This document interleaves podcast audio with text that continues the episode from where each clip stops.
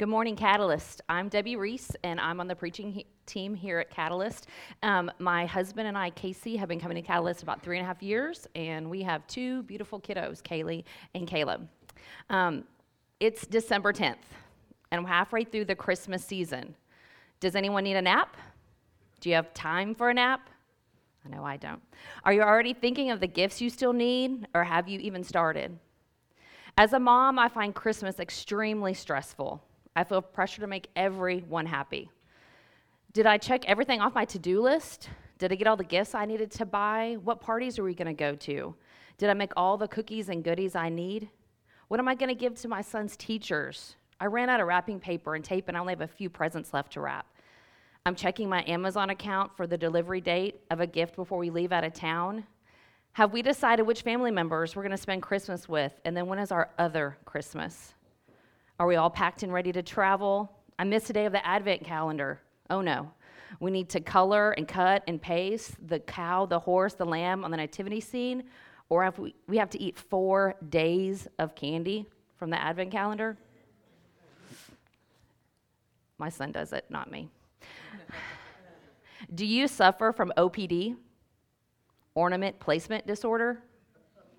I know I do, and all the ornaments have to fit just right on the tree. Not too many Christmas balls on one side, and the angel has to be just proportional with the other. OPD is a real thing, people. I have it. I do. I have it. I took a poll recently of real people, you know, my Facebook friends, because those are the real people I know and I trust. And who better to ask for their holidays than the people that I trust, you know? I wanted to see what their favorite and least favorite time of the holidays were. Well, their answers were no different than the ones I've seen myself over the years stress of money, divorced families, ungrateful people, having to travel long distances to see family, the weather, not living up to what somebody wanted, the commercialism of the holidays, and loneliness. And what was even more surprising is there were more negative posts and comments than the positive ones by more than 50%. That was the shocking part. We don't find the happy or the merry or the blessings in the Christmas season, just the bad. What are we missing? Christmas is supposed to be about Christ coming to the world, about peace on earth and good news to all people. But somehow in our culture, we've turned preparation for Christmas into a circus that creates chaos instead of peace. And where do we go wrong? Today, we're going to get back to our roots of Advent, clearing away some of the holiday clutter and discover the Christ at the heart of Christmas. He is our rock, our island of joy in the sand. He, Christ is our peace in the chaos. Christ is our grateful in the hate. Today, we hear God call out to us comfort, comfort. Today is the second Sunday of Advent. Advent is the season that begins the church year. We begin in that period when God's people were waiting for the Messiah. We just finished a series on the book of Lamentations, a series in which we explored the people of God's response to our cultural devastation, the exile. Lamentations ended with hope hope that tragedy was not the end, hope that God would come to God's people once again. Then God's people waited for more than 500 years for God to come in. That event we now call Christmas.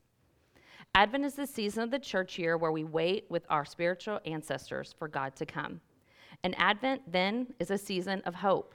It's a season where we declare that tragedy and pain are not the end, where we stand up and celebrate what is ahead of us in life and light and hope. Advent is a conviction not that things are okay, but things are going to be okay. That though the world is dark, light is coming into the world. That the glow on the horizon is not a trick of the eye, but the dawn of a new day.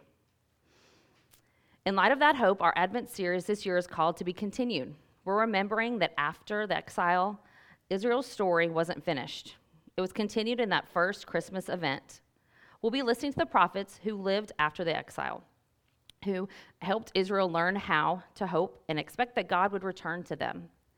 In the same way, our story is not finished either. We know that God came to us on that first Christmas, but that wasn't the end of the story. We know God will come again to establish peace and justice once and for all. So, just like our ancient ancestors, we are waiting for God, hoping for God's return. So we'll also listen to Jesus as he taught about his return. We'll learn what shape our hope could, should take us that. So, as we approach the Christmas celebration, we can be united with God, present as God is present in all we do this holiday season. First, let's journey to Jerusalem after the exile. Turn with me to um, Isaiah 40. It can be found on page 427 in one of the free Bibles in the back. In this passage, the prophet is speaking to a people who have been devastated, but as we saw in our last series, are beginning to hope again. To a people who are just beginning to rebuild their lives, who still live in ruins and among chaos. The prophet's first words are comfort, comfort. Comfort, comfort, my people, says your God. Speak tenderly to Jerusalem. Tell her that her sad days are gone and her sins are pardoned. Yes, the Lord has punished her twice over for her sins. Listen, it's the voice of someone shouting, Clear the way through the wilderness for the Lord. Make a straight highway through the wasteland for our God. Fill in the valleys and level the mountains and hills. Straighten the curves and smooth out the rough places.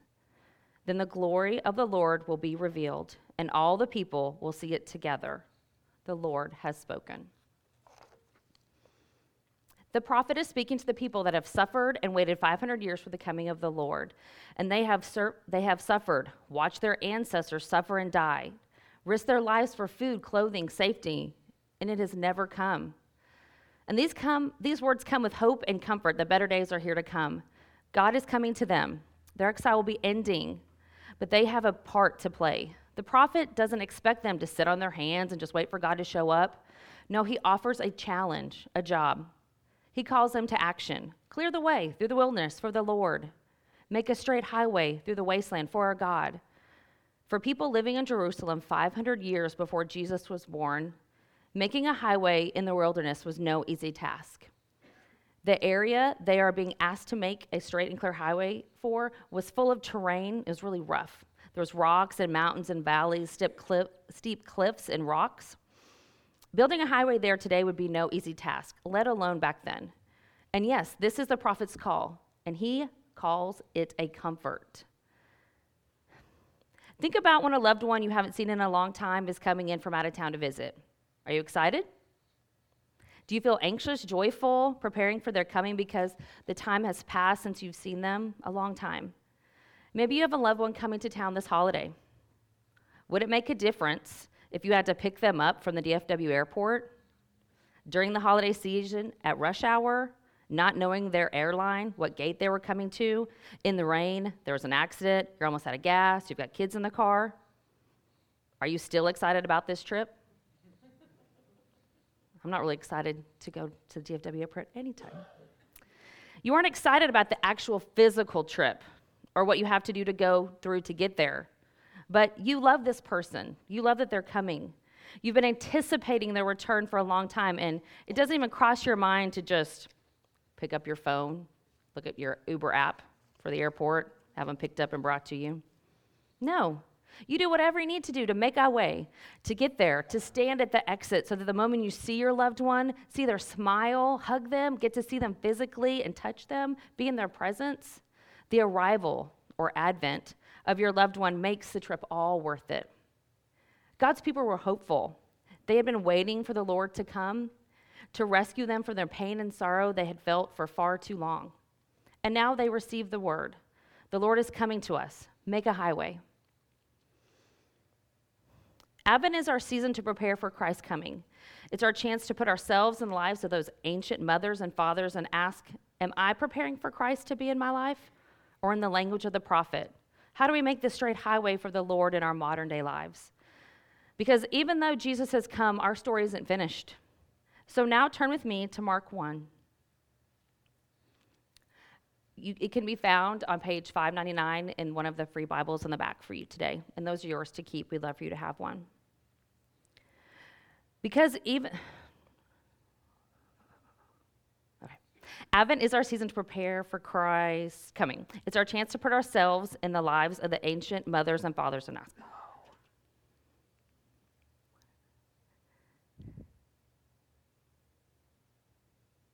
we go. Sorry about that. But even though Jesus has come, our story isn't finished. So now turn with me to Mark 1 again. Mark's gospel doesn't have the Christmas story we typically think of with baby Jesus and the shepherds and the magic. Mark begins with another prophet, John the Baptist. Have you ever been walking in town, maybe somewhere downtown, and a, you see a street preacher on the corner firing away fire and hell and brimstone? Those Bible beating, get in your face, spread the gospel of the Lord through their evangelism. Can you think of a time when that's happened? How'd that make you feel? Were you uncomfortable? Did you try not to make eye, eye contact with this bullhorn of a preacher man? In fear of having to talk to them and have a conversation and engage with them? Well, this was John the Baptist. He was a weird, weird dude. He would sit on the edge of town wearing a camel robe, shouting about the Lord. You'll notice as we read the first verses of Mark's story of Jesus that he uses Isaiah's prophecy. This is the good news about Jesus the Messiah, the Son of God. It began just as a prophet Isaiah had written. Look, I am sending my messenger ahead of you, and he will prepare your way. He is a voice shouting in the wilderness Prepare the way for the Lord's coming, clear the road for him. The messenger was John the Baptist. He was in the wilderness and preached that people should be baptized to show that they had repented of their sins and turned to God to be forgiven. So you have one of those crazy, crazed street preachers standing in the desert and shouting to everyone, Repent, repent. And when Mark tells the story, he uses the Isaiah's prophecy, which was all about comfort, comfort. I don't know about you, but comfort is the last thing I see and I feel in me when I see one of these street preachers. But Mark thinks that John's message, repent of your sins, is a message of comfort and hope. He sees John's activity, inviting people to repent and calling them to be baptized, as how God's people make the highway for God to come to us. John's message is comfort for everyone. He is telling the people to prepare the way for the Lord, clear the road for him. John is bringing hope to these people and he, they have been suffering for 500 years. Hope that their lives will get better because God is coming among them. But they have work to do. They must repent of their sins and look to God to be forgiven. And of course, God doesn't want us to physically get out our shovels and our picks to make a highway for Him. He is everywhere He needs to be. He wants us to dig in our hearts, repent, ask for forgiveness, offer forgiveness to others, and show our hearts to others and reflect God's love in all we do. And this seems hard to do during this busy time of year when nothing is slowing down, let alone making time to reflect on ourselves and giving back more to those around us that they have asked. But the question remains what do we need to repent of? What are the mountains and valleys in our lives that are keeping us from God? What parts of our lives have become twisted that they need to make, make straight again? What part did you have in all of this preparation and stress? What are you bringing to the table? Have you lost your patience with a loved one? Missed an obligation, had road rage? Have you gotten mad waiting in line at the grocery store for that person that just won't hurry up? Have you been frustrated and taken that frustration out on a coworker? Making a straight highway and going through the valley and over the mountains, we are the ones with mountains, peaks, valleys. Our sins, jealousy of others, stresses of the holiday season. He is the straight path to finding the way to grace, light, and fulfillment in our lives. Building a highway through a mountainous desert is hard work. So, too, is the work of preparing ourselves for Christ's coming. But if we don't make the road, how will God come? If we don't prepare ourselves to receive Christ in our lives and our relationships, in our families, in our church, and our vocations this Christmas, then what can we expect Christ when He is coming?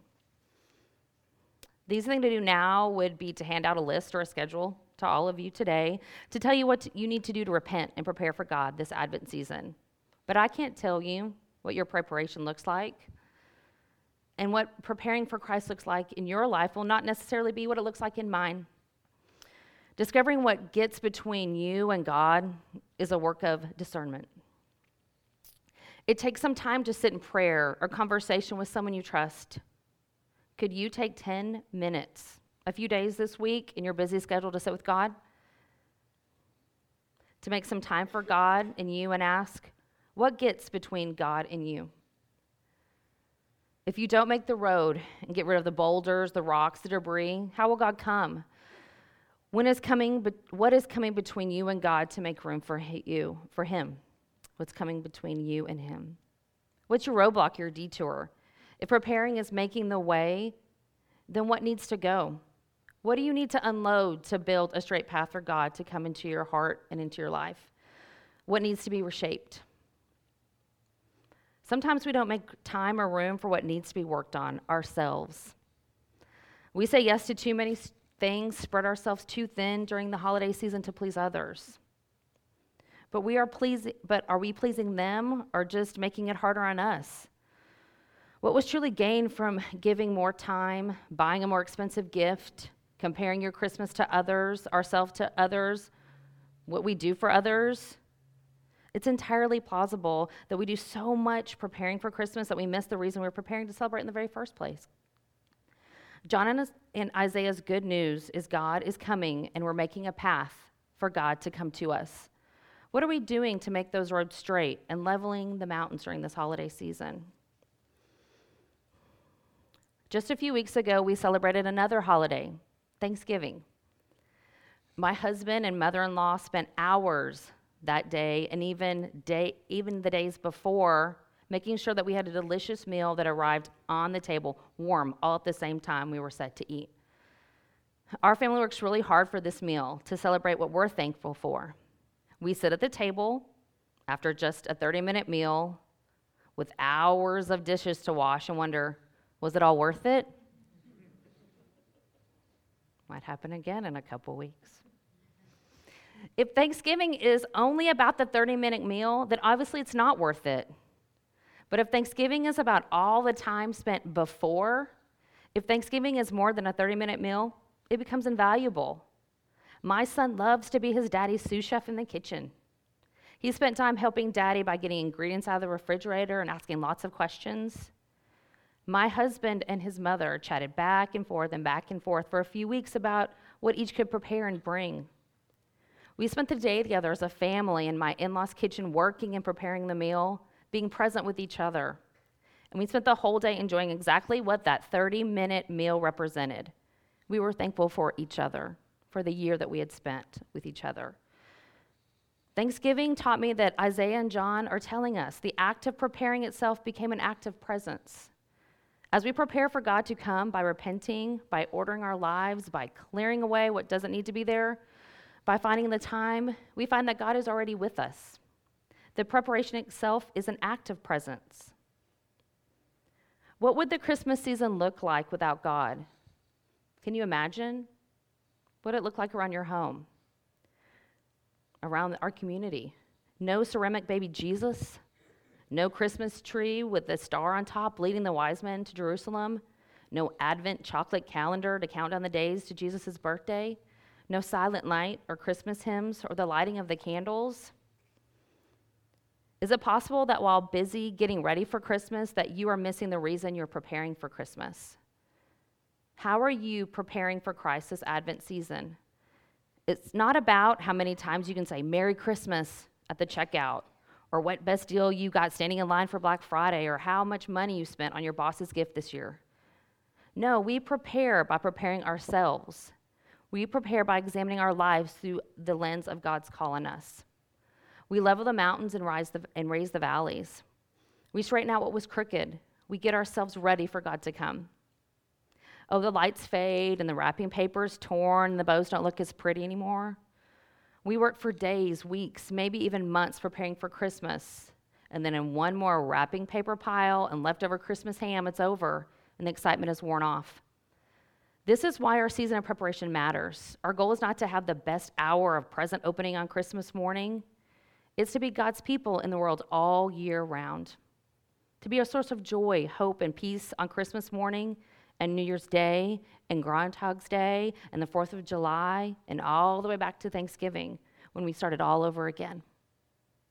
We should be like the child who can't go to sleep waiting for Santa to come down the chimney and what will be under the Christmas tree that morning or the faces of our loved ones when we get them that thoughtful gift we knew they would love and cherish. Preparing for Jesus' birth reminds us that God is not done with the world.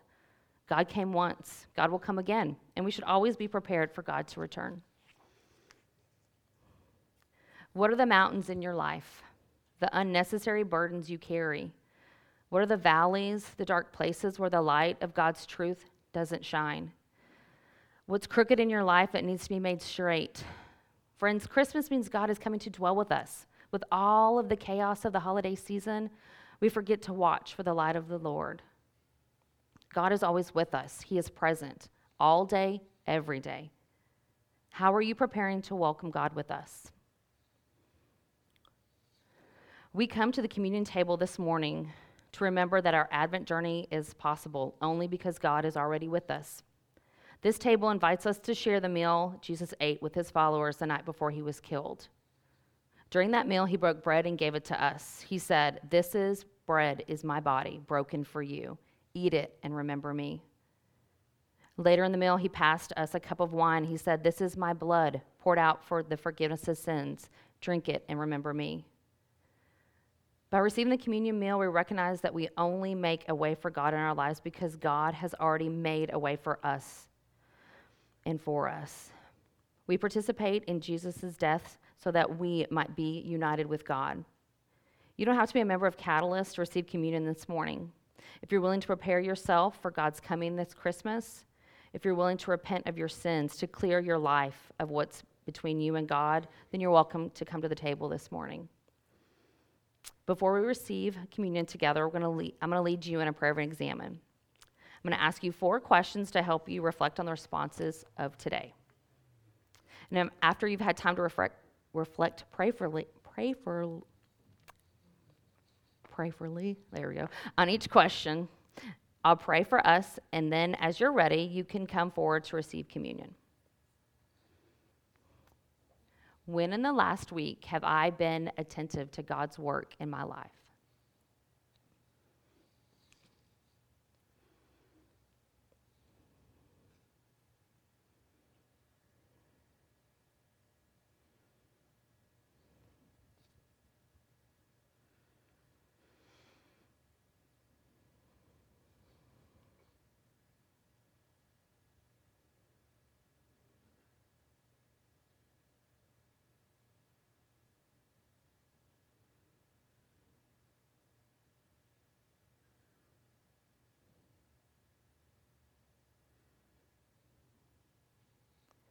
What has gotten between me and God in the last week?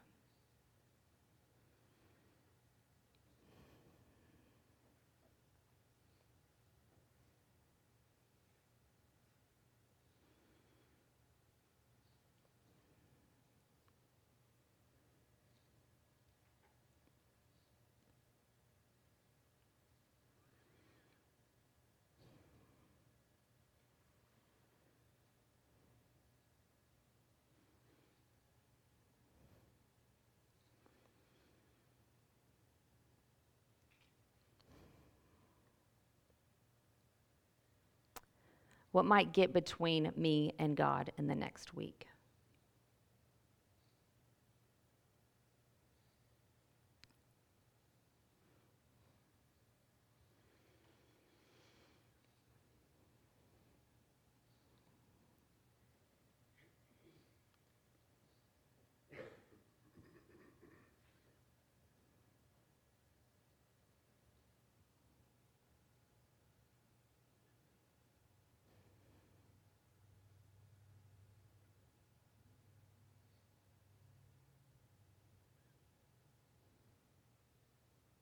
How can I prepare a way for God in my life this week?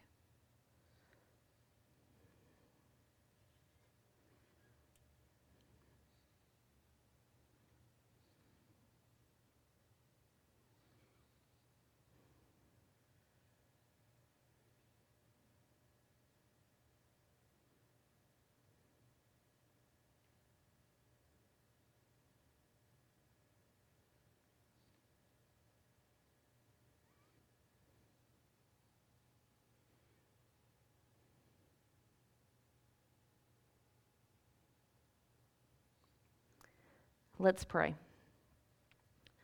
God of Advent, you have gathered us here today to remember that you are the God who comes to us.